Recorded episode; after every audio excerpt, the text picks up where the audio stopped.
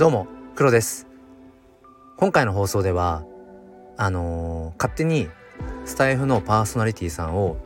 ご紹介したいと思います。あの頼まれていませんがあの勝手に紹介します、えー、今回は、えー、さとしさんです、えー、傷つきやすいまま幸せに生きるチャンネルというものを、えー、やられていてあのー、まあ HSP であることをあのご自身がまあ認めていてまあそこをまあ自分らしさっていうふうに捉えてあのいつも配信を、えー、されています。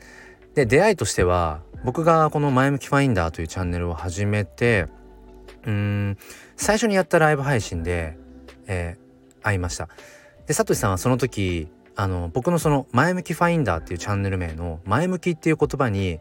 えー、ある意味でえっ、ー、と何て言うんでしょううんネガティブな意味でその時気になって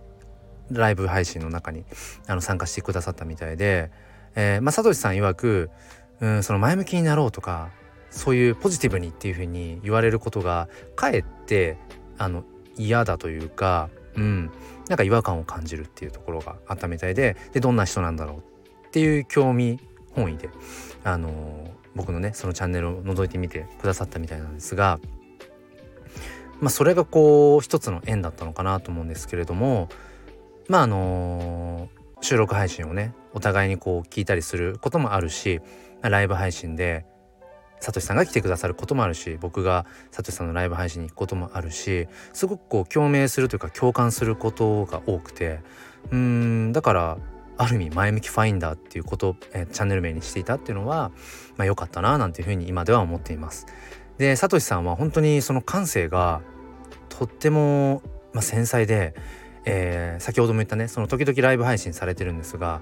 あのピアノのね生演奏をされていたりして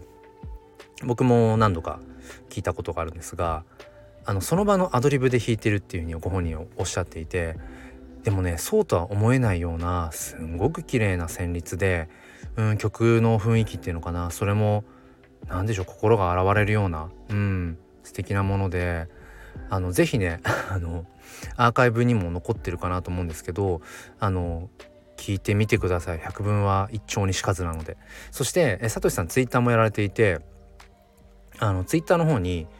こう一日一日少しずつ絵を描いていくっていう試みをされているその様子をあのまあ、写真でアップされてるんですが多分ねあの100人見たら100人ともあこれはもう感性を具現化したものだって感じると思います。あのうまくね言葉では表現できないんだけれどもあサトシさんの、うん、見えてる世界だとか心が感じているものってあこういううん形なんだなというかものなんだなっていうのをねすごく感じられる素晴らしいあの作品をあの日々書いています。ということであの勝手にご紹介をする、えー、コーナーをやってみました。えー、サトシさんもし聞いていて、いや、このチャあの放送はやめてくださいって言ったら、あの、消します。いや、あの、皆さんにね、ぜひぜひサトシさんをご存知ない方にもつながっていただきたいなと思って、えー、こんな放送をしてみました。